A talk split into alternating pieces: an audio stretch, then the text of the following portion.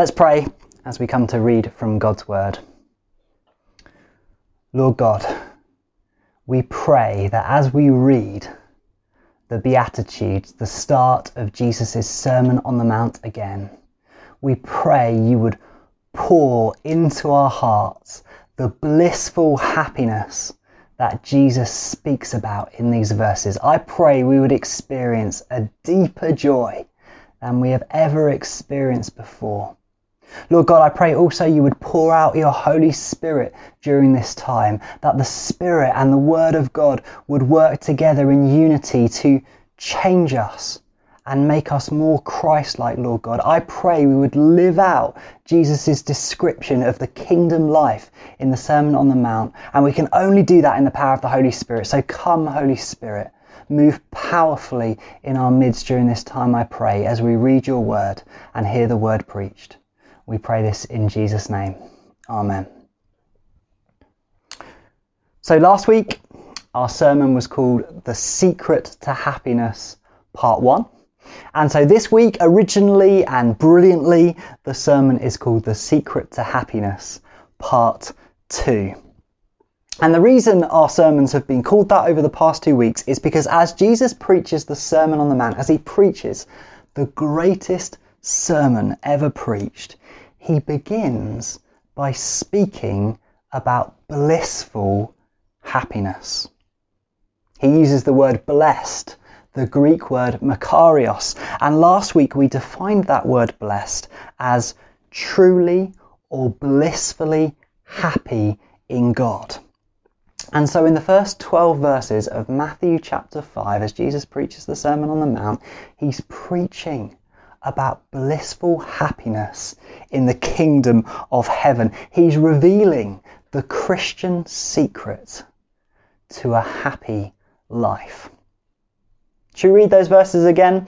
I'm going to read again to you, as I did last week, Matthew 5, verses 1 to 12. This is Matthew 5, verses 1 to 12. Seeing the crowds, Jesus went up on the mountain and when he sat down, his disciples came to him. And he opened his mouth and taught them, saying, Blessed are the poor in spirit, for theirs is the kingdom of heaven. Blessed are those who mourn, for they shall be comforted. Blessed are the meek, for they shall inherit the earth. Blessed are those who hunger and thirst for righteousness, for they shall be satisfied. Blessed are the merciful, for they shall receive mercy. Blessed are the pure in heart, for they shall see God. Blessed are the peacemakers, for they shall be called sons of God. Blessed are those who are persecuted for righteousness' sake, for theirs is the kingdom of heaven. Blessed are you when others revile you and persecute you and utter all kinds of evil against you falsely on my account. Rejoice and be glad, for your reward is great in heaven, for so they persecuted the prophets who were before you.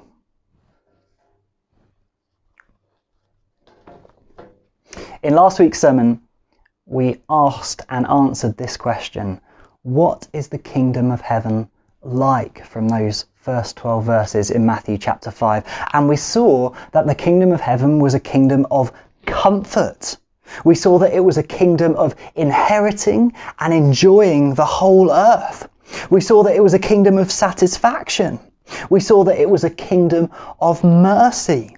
We saw that it was a kingdom of seeing God face to face. We saw that it was a kingdom of family and being called sons and daughters of God. But most of all, we saw through that word blessed, through that word Makarios, that the kingdom of heaven was a kingdom of happiness. That Christians, those who have trusted in Jesus Christ for salvation, those who've repented, turned away from their sin, and believed in Jesus, can know happiness here and now as citizens of the kingdom of heaven. And the kingdom of heaven is a kingdom of happiness. So that was what is the kingdom of heaven like?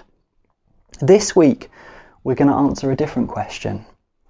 What kind of people inherit the kingdom of heaven? Or what kind of people are happy in the kingdom of heaven?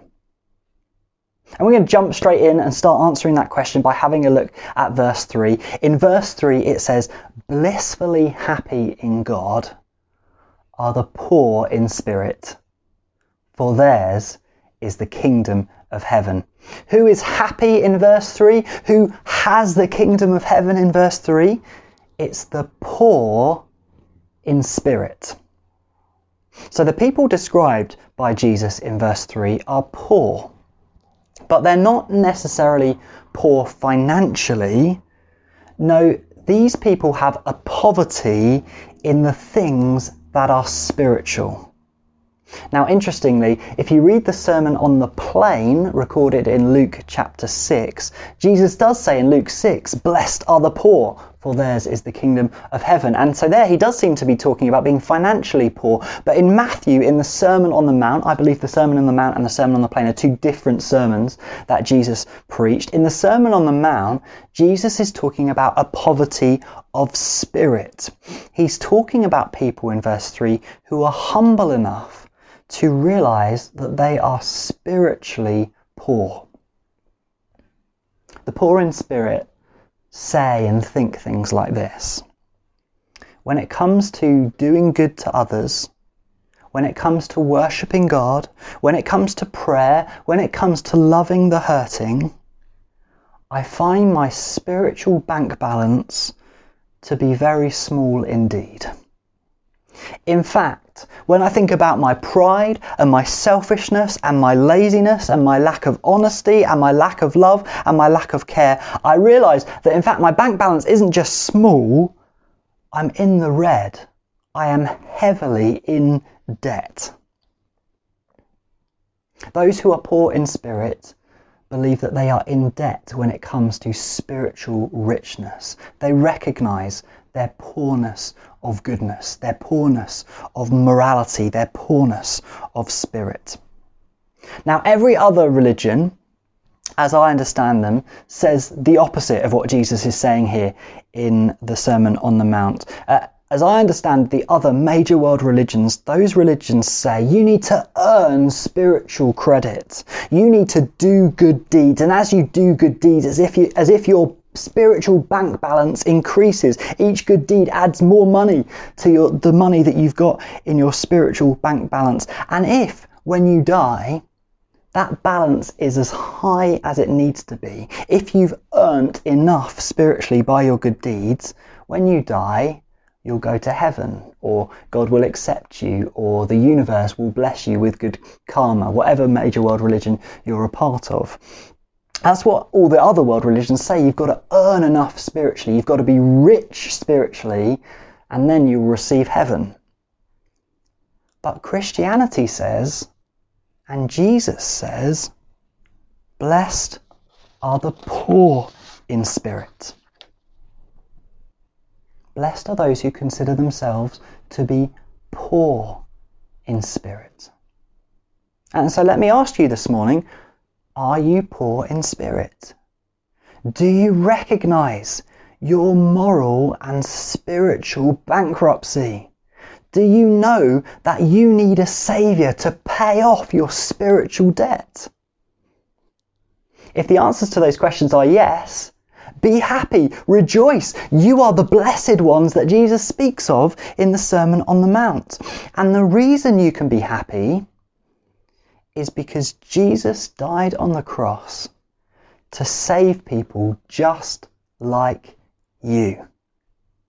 He died on the cross to save you, to pay off your spiritual bank balance, and to welcome you into the kingdom of heaven. But it's only those people who are humble enough, who are poor enough in spirit to accept the mercy and forgiveness of Jesus Christ, who will enter into the kingdom of heaven.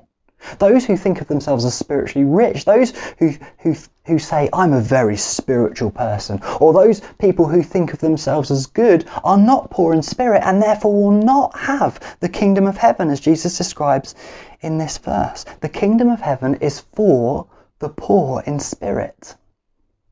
Now, there are two groups of people in particular who need to hear this this morning. The first group of people are people who have ruled themselves out because of a feeling of unworthiness. They think Jesus can't possibly love me. Jesus can't possibly want me for his kingdom. I'm a terrible person. I've done awful things. I'm not a spiritual person. I'm not a prayerful person. Jesus couldn't possibly want me. Or they think things like this that I'm not valuable to the church. I can't do anything to bless the church because I'm poor spiritually. I'm a poor person. If that's how you feel, this opening beatitude is music to your ears because Jesus is saying it's people exactly like you who he wants in the kingdom of heaven. The kingdom of heaven is yours if you have that humility, that poorness of spirit to realize that you aren't worthy for heaven, that you haven't earned heaven by your own good deeds, but rather you are spiritually bankrupt and you need a savior to give you the gift of the kingdom of heaven. The poor in spirit, to the poor in spirit, says Jesus, theirs is the kingdom of heaven. And you see this message all the way through the Bible. Think of Moses. Moses was a murderer. Moses was one who ran away from his problems. Moses was one who didn't speak very well and did everything to try and convince God to send somebody else to do his work. And yet God used him mightily to lead the people of Israel out of slavery in Egypt. Think of David. David was Jesse's youngest son, and when Samuel came to Jesse and said, Show me your sons, and, and God will pick the king of Israel from among them, Jesse didn't even bother bringing David to stand before Samuel. All the other sons were there, but Jesse thought it can't possibly be David. I'm not going to even bring him to meet with Samuel. And David was a man who lusted, who committed the sin of adultery, and then killed the man whose whose wife he'd slept with. He was a spiritually poor man, and yet God raised him up to be king in Israel, to do to be a great king, to be a mighty king, to be a man even described as a man after God's own heart. Think about Peter, who denied even knowing Jesus three times on the night of Jesus' death. And yet he became the apostle, the rock upon whom the church was built. You see, the kingdom of heaven has halls which are full of people who were spiritually poor, full of people who had morally failed, who were morally bankrupt, who were poor in spirit. But Jesus doesn't tear down the poor in spirit. Jesus raises them up and invites them to be citizens, even heroes in the kingdom of heaven. So if you're ruling yourself out because you feel unworthy, remember that the poor in spirit, theirs is the kingdom of heaven. The kingdom of heaven is for people just like you. The second group of people who need to hear this opening beatitude from Jesus in Matthew chapter 5 are people who have been Christians for a long time and over that time, they've forgotten the spiritual poverty from which they were saved. Over time, as a Christian, there's a pride that has built up in all you've achieved for the church. There's even a bitterness and a frustration in you at younger Christians who aren't following your example or, or who aren't quite as prayerful as you or, or giving quite as sacrificially as you. There's a failure to confess sins to others and a failure to confess sins in prayer, in your prayer life.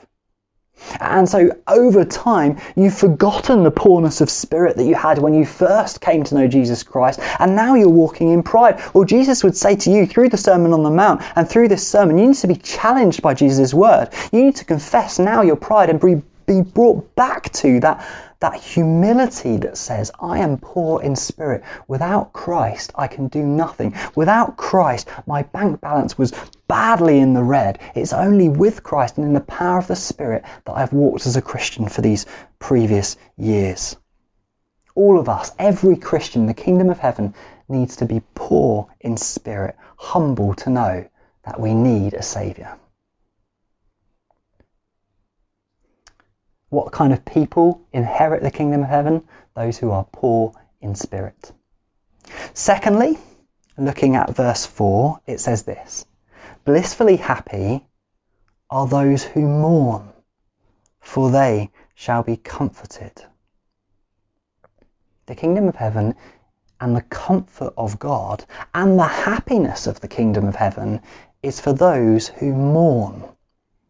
This beatitude speaks to us of the emotional beauty and subtlety of the Christian life.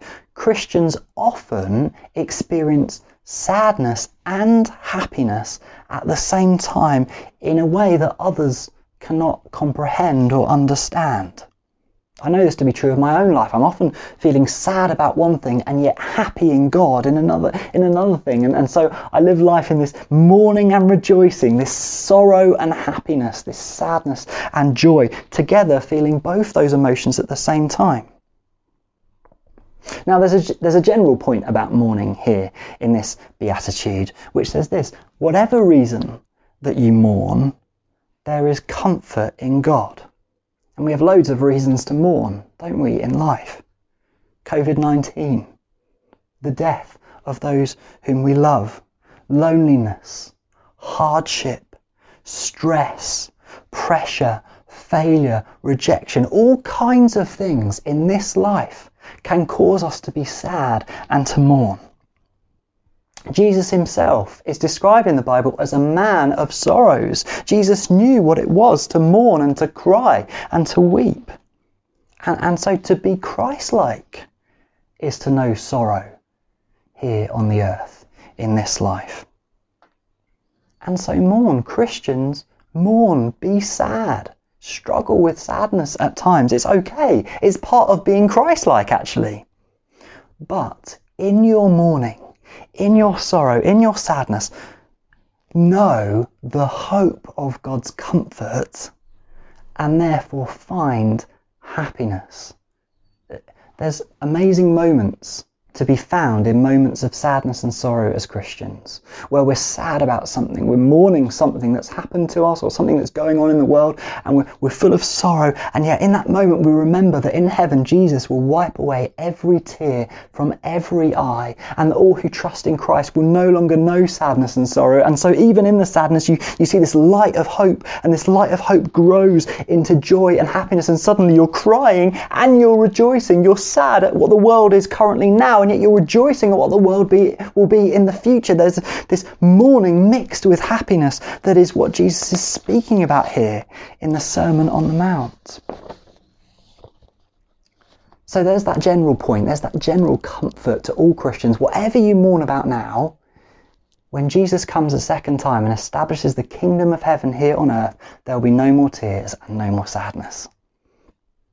But Jesus is always also calling us to a specific type of mourning.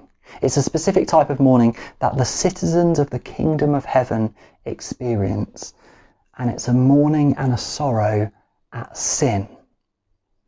Christians should experience sorrow and mourn the sin that is in the world.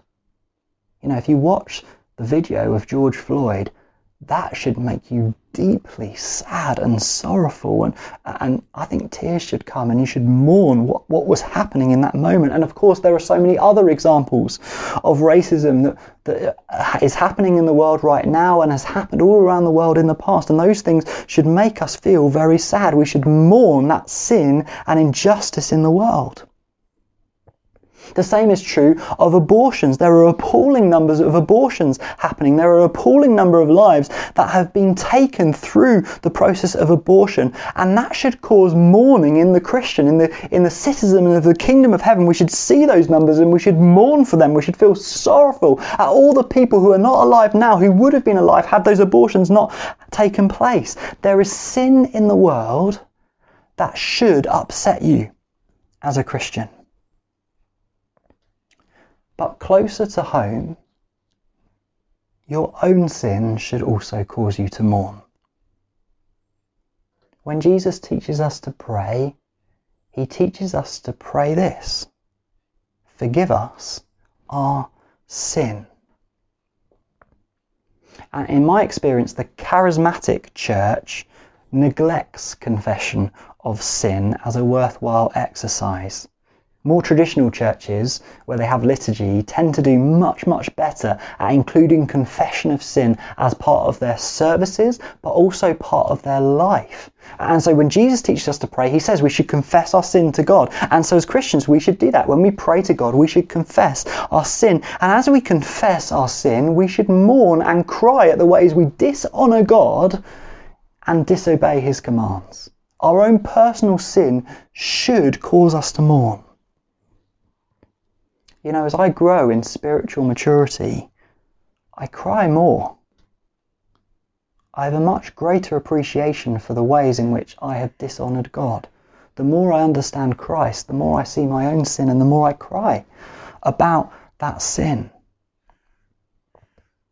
Having said that, as I grow in spiritual maturity, I also have deeper expressions of happiness and joy. Uh, so both are true. I cry more because I see my sin and I see the pain that it causes God and the pain it causes to others, and so it causes me to mourn and cry at my own sin. And yet at the same time, I have a greater appreciation of forgiveness and, and the love of God because I've understood my sin better. I have a greater appreciation of the comfort that God is giving me, and so I know greater happiness. I know greater sadness and greater happiness at the same time in the Christian walk. And, and I pray you would know that to be true your own life as well. As you grow in spiritual maturity, you would cry and mourn at your own sin and yet rejoice in the comfort and forgiveness you have in Christ.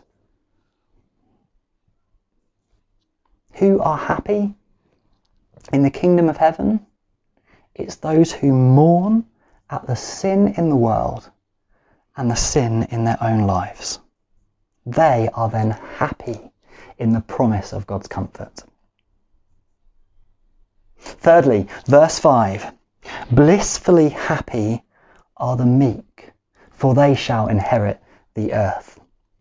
To be meek means to be gentle, not responding in anger with harsh words, but gently, kindly, with care, speaking and dealing with others in our lives. To be meek also doesn't just mean to be gentle, it also means to be submissive, not to oppress others or to assert yourself so as to advance your own means and ends, but rather to submit to God, submitting to all His instructions in your life, but also submitting to others, putting others' needs and wants and desires and wills ahead of your own. Every Christian should practice submission. Jesus was a great example of what it looks like to be submissive. Despite having great power and great wisdom, Jesus was also submissive in his life. And so we, every single Christian, all of us should practice submission. If you're someone in authority, you're called to practice servant leadership. And so even in leadership, you in a sense submit as you serve and raise up others. And if you're under God given authority, you should delight to submit to whoever's authority you are under as if you were submitting to Jesus himself. I wonder whether you describe yourself as a submissive person. The meek, the ones who will inherit the earth, are gentle, loving, and caring, and also submissive to others around them. The meek know blissful happiness, for they will inherit the whole earth. So, who's going to enjoy the kingdom of heaven? It's the poor in spirit, those who mourn, and the meek. Fourthly, in verse 6, citizens of Jesus' kingdom hunger and thirst for righteousness. More than food, more than wealth, more than friendships, disciples of Jesus Christ hunger and desire to do what is right. That's what righteousness is. It's doing what is right. And so test yourself. Ask yourself this morning, what am I hungering for? What am I desiring in my life? Do I find myself dreaming and thinking and desiring of a bigger house or more money or more possessions or more friendships? Or do I hunger and desire for righteousness? Also, at this point, you can start to see how different beatitudes start to work together. Those who hunger and thirst for righteousness will also be those who mourn over sin. If you're desperate, if you hunger to do righteously, when you don't do righteously and you commit a sin, that will cause you to mourn and be sorrowful.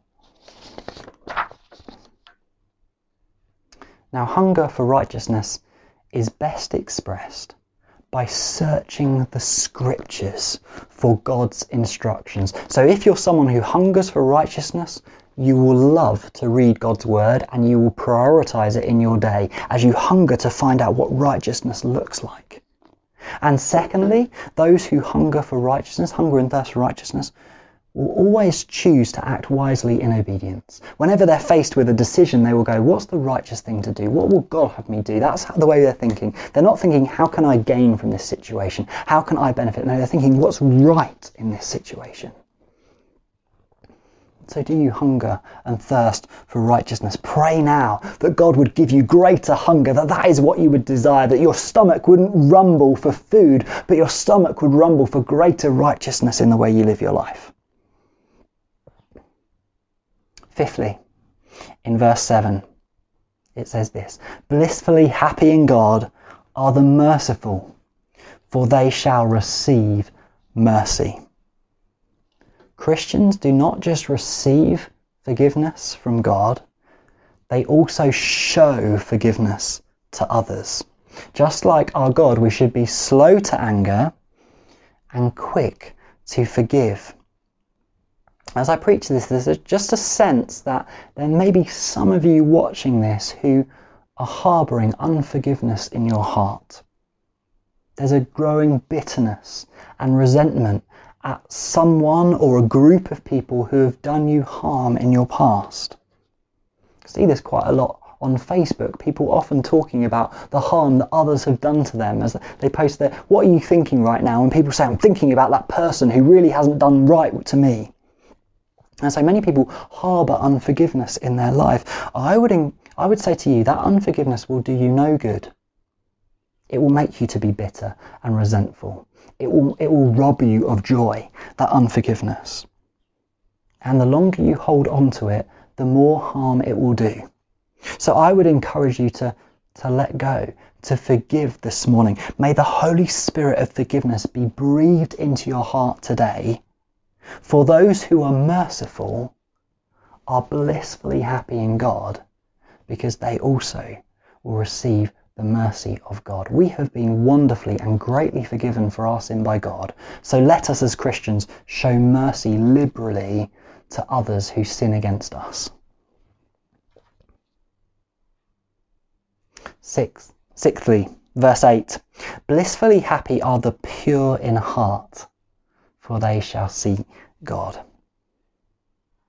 It's the pure in heart who inherit the kingdom of heaven and will see God face to face. Let me ask you, are the things you love in your heart pure and good things? Or are they wicked, sinful things? Psalm 24 verse 3 says this, Who shall ascend the hill of the Lord? Who shall stand in his holy place? He who has clean hands and a pure heart, who has not lifted up his soul to vanity, nor sworn deceitfully.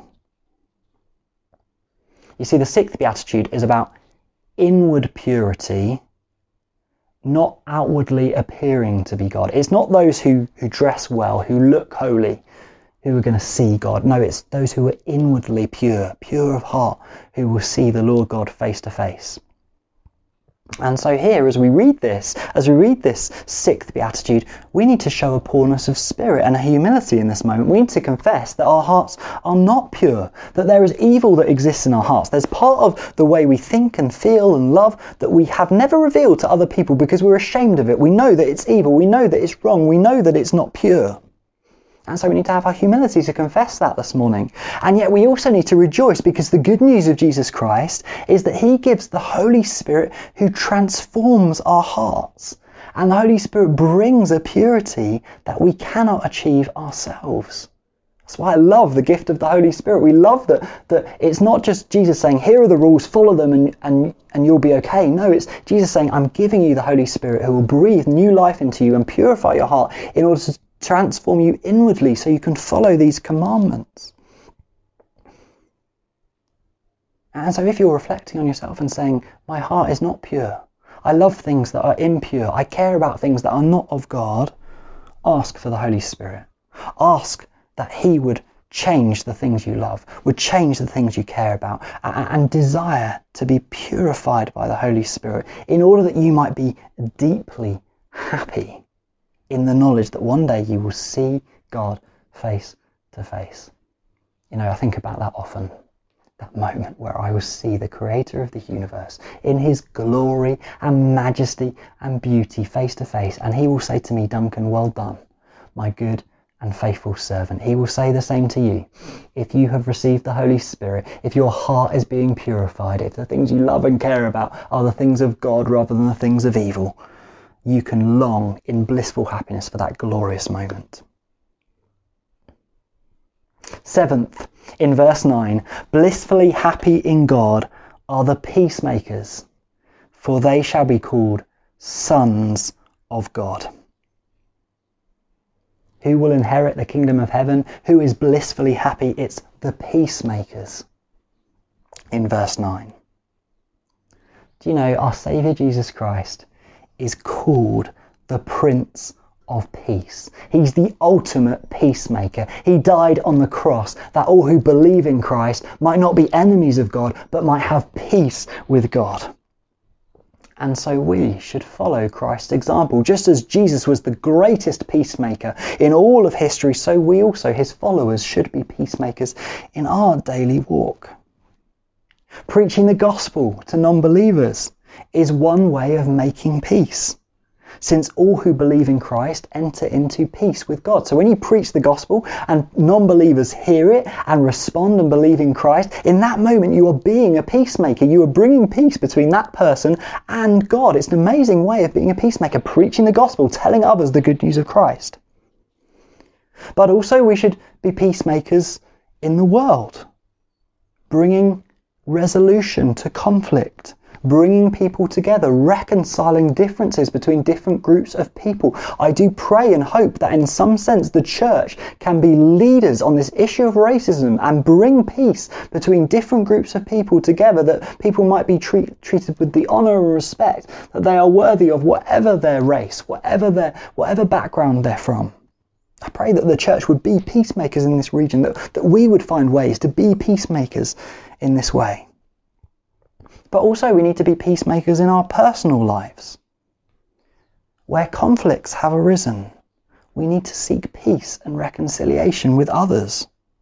And maybe you're at a place now where actually you're in a conflict with someone maybe with the people you're living with in your home. You've had conflict in the last week. Be a peacemaker, seek reconciliation, apologize for your wrongdoing, and, and seek to repair that relationship. Or maybe there's a relative or a friend who you haven't spoken to for a long, long time because there's this conflict in your relationship. You need to be a peacemaker. Take a step of peacemaking today. Reach out to them, bless them, send, send them this beatitude and say, I'm just praying through this and I, I just really want to bring peace between us again. For blessed are the peacemakers, for they will be called sons of God. So Jesus gives us seven qualities in the Beatitudes. He gives these seven qualities to his disciples. These are, these are qualities that citizens of the kingdom of heaven should walk in. We should be poor in spirit. We should mourn sin.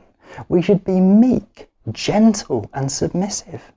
We should hunger and thirst for righteousness. We should be merciful. We should be pure in heart. And we should be peacemakers as Christians.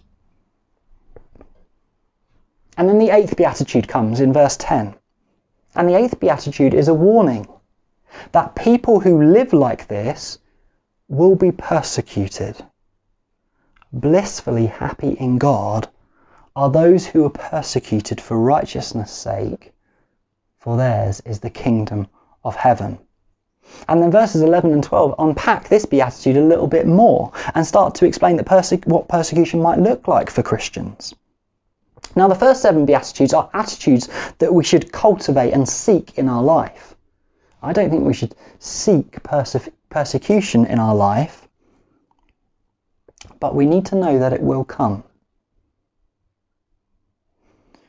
That those who live out Jesus' commandments, those who speak the gospel boldly to unbelievers, those who follow Christ in all things, even those who are meek and gentle and caring and loving in the way they say things, will say things that upset people and therefore will suffer persecution, will be reviled, and evil will be uttered against us.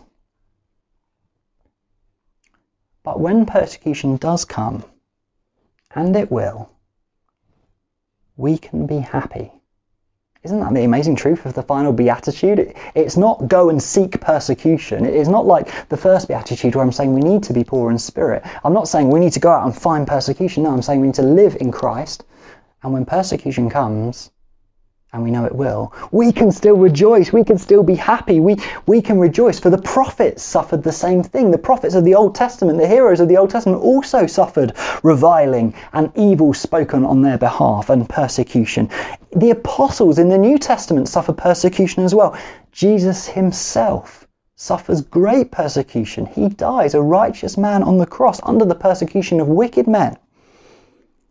And so, like all of them, we can be blissfully happy when we suffer persecution, for we will be rewarded in heaven. Isn't that amazing? Isn't that amazing? Even during persecution, we can rejoice. I want to finish with three quick final thoughts this morning. My first thought is this the qualities described in the Beatitudes are perfected in Jesus Christ. Do you want to know what it looks like to be a peacemaker? Read about Jesus Christ in the Bible.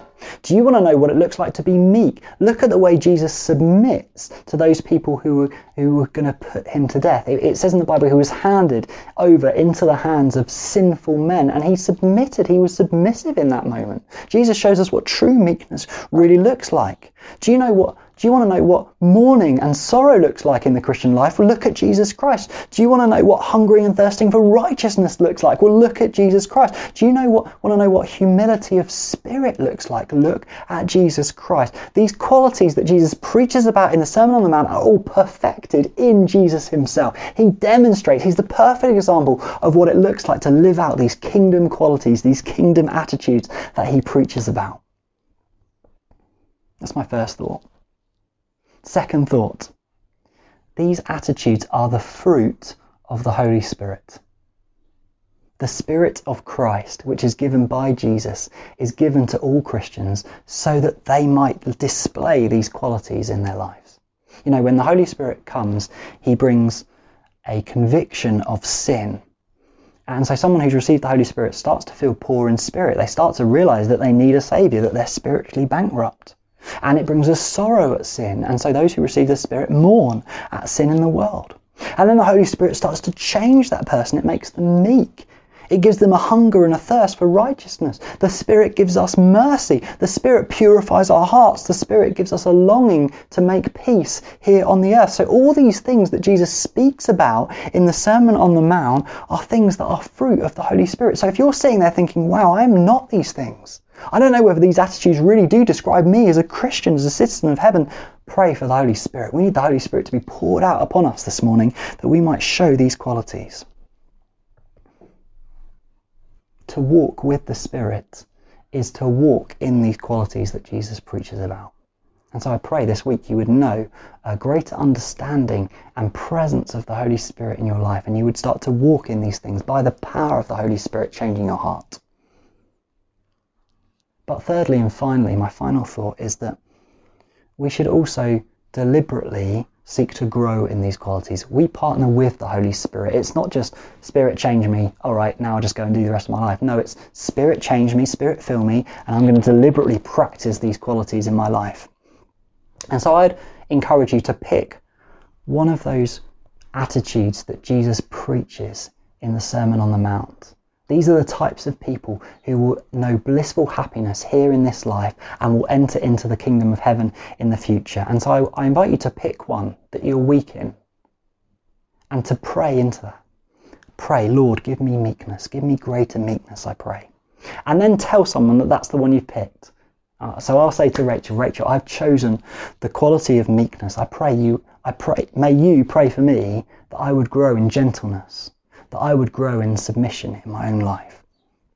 And then look for opportunities to practice that quality in your life. You know, this week at work, how can I be meek? How can I serve others? How can I put others' um, priorities ahead of my own?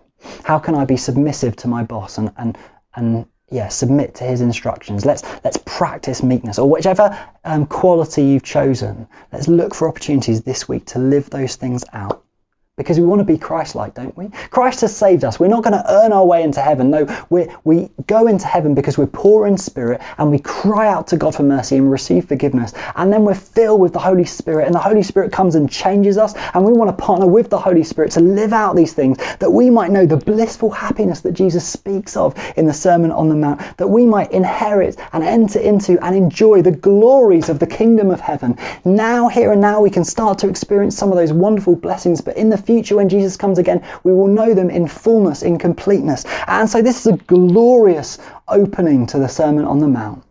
May we show these kingdom qualities, these kingdom attitudes in our life and grow in Christlikeness. Let's pray. Lord Jesus Christ, we thank you for your words in the Sermon on the Mount. Pour out your Holy Spirit upon each of us now that we might follow your example and live out these things. I pray you would make us poor in spirit. I pray you would help us mourn at sin. I pray you would make us meek. I pray you would give us a hunger and thirst for righteousness. I pray that we would be merciful, forgiving people. I pray that we would be pure of heart, and I pray that we would make peace in our own lives and all over the world and between God and men by preaching the gospel. Lord God, fulfill these things in the power of the Spirit in our lives. Help us partner with the Spirit to walk in these things. And may each of us know the blissful happiness that you invite us into as we become citizens of the kingdom of heaven. Thank you, Lord God, for the secret to happiness revealed in these words in the Sermon on the Mount. May we know today that blissful happiness. I pray this in Jesus' name. Amen.